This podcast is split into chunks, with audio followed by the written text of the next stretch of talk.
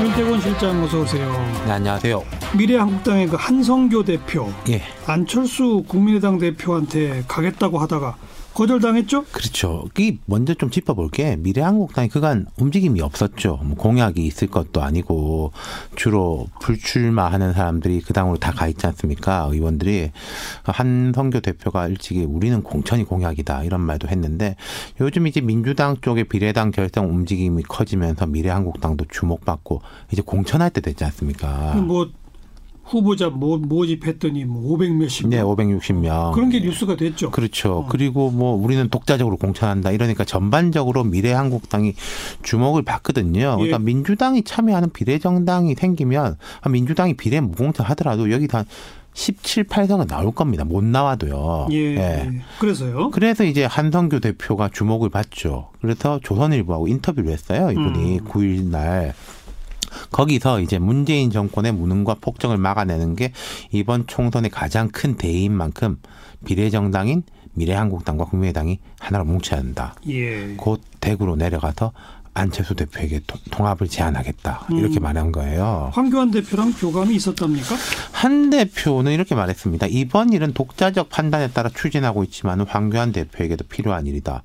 근데 미래통합당 입장에서 보면은 이게 성사되면은 이게 웬 떡이냐 아니겠습니까? 뭐 음. 마다할 이유가 전혀 없는 거죠. 예, 교감이 예. 있었는지 없는지는 모르겠지만은. 그런데 안철수 대표는 싫다고 했죠. 그렇죠. 자, 안 대표가 오늘 김도식 비서실장을 통해서 지금은 정치적으로 누구를 만날 상황과 입장이 아니다. 면담 거부 의사를 분명히 했고, 그리고 나는 실용적 중도 정치의 길을 굳건히 가겠다. 이렇게 말을 했어요. 예. 그러니까 지금 뭐 못 만나는데 나중에 만날 수 있다 이런 게 아니라 선을 확 그은 거죠. 생각 없다. 예. 지금 보면은 안 대표가 역설적으로 정치에서 떨어져 있어가지고 정치적 위상이 올라가지 않습니까? 예. 근데 지금 정치적 행동을 한다? 그것도 별로 이미지가 좋지 않은 미래한국당과 이건 뭐 가치의 문제를 떠나가지고 실리적으로 봐도 답이 딱 나오는 문제예요, 음. 실은. 예, 지금 국민의당 소속 현역 의원이 두 사람인데 그중 한 명인 권은희 의원이 뭐 한동규 대표한테 어디서 약주를 하고 한바탕 꿈을 꾼 건가 아니면 뭘 잘못 먹었 을까 네. 도저히 맨정신에서 나온 말이라고 믿기 힘들다 이렇게까지 말을 했어요. 근데 과거 안철수 대표랑 같이 하던 많은 사람들이 미래통합당으로 이미 갔잖아요. 갔죠. 어. 그리고 배려도 꽤 돼요. 이게 보면요. 임재훈, 이찬열 두 의원도 갔는데 손학규계 인사거든요. 컷오프입니다. 두 사람 다. 예. 이제 안철수계 의원들, 뭐 김수민 의원 이런 사람 단수 공천 받고 일부 의원들은 경선 붙여주고 또 김근식, 문병호, 김영환 등 원외인사들도 수도권에 뭐 해볼 만한 지역구에 다 단수 공천을 받았어요. 예, 예. 그러니까 오히려 구 자유한국당 출신들 사이에서 역차별이다. 예. 저쪽 우대하냐. 이런 불만이 터져 나올 정도거든요. 근데 그 사람들이 간 게 안철수 대표가 가라고 해서 간 게 아닌가 보죠? 그러니까 이게 보면은 그 파견하고 이런 식은 아니었던 것 같고 하지만 크게 말리지도 않았다. 음. 그때 뭐 존중한다 이런 이야기를 했거든요. 근데 이건 그분들의 판단일 뿐이다. 안 대표가 그런 식으로 말한 적이 있는데 근데 문제는 국민의당이 지역구는 공천 안 하겠다고 했지 않습니까? 그러니까요.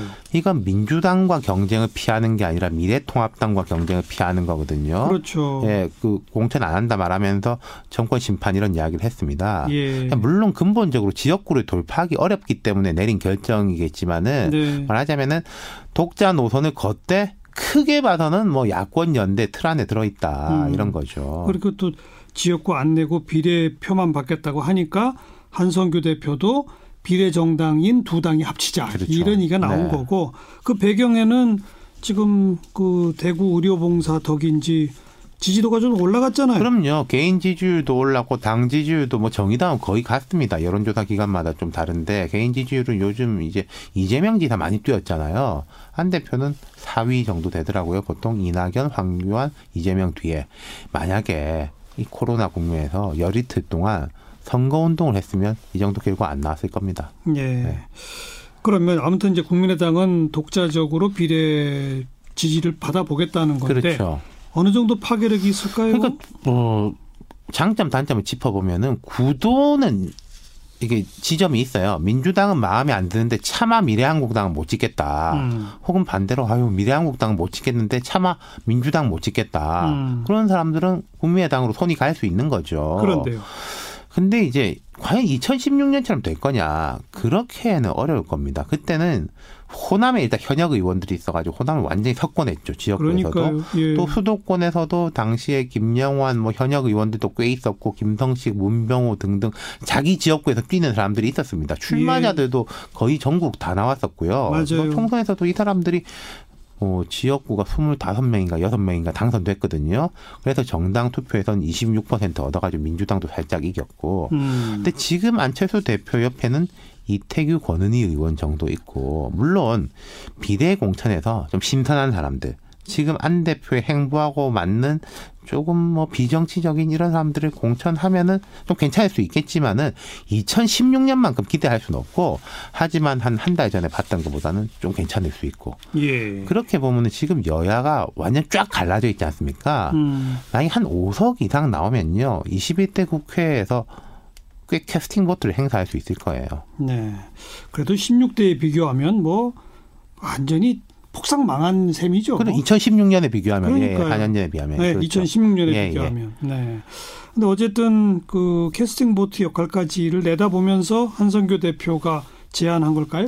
그러니까 21대 국회를 내다봤을 때 미래통합당에서 합치면 좋은 거고 미래통합당이 계산할 때는요 안 합치더라도 좀 우호적 관계를 가져놓는 것이 나쁠 음. 게 전혀 없다 이거 아니겠습니까? 예, 예. 아마 선거 기간에도 이쪽을 뭐 크게 비판하고 그러진 않을 것 같아요.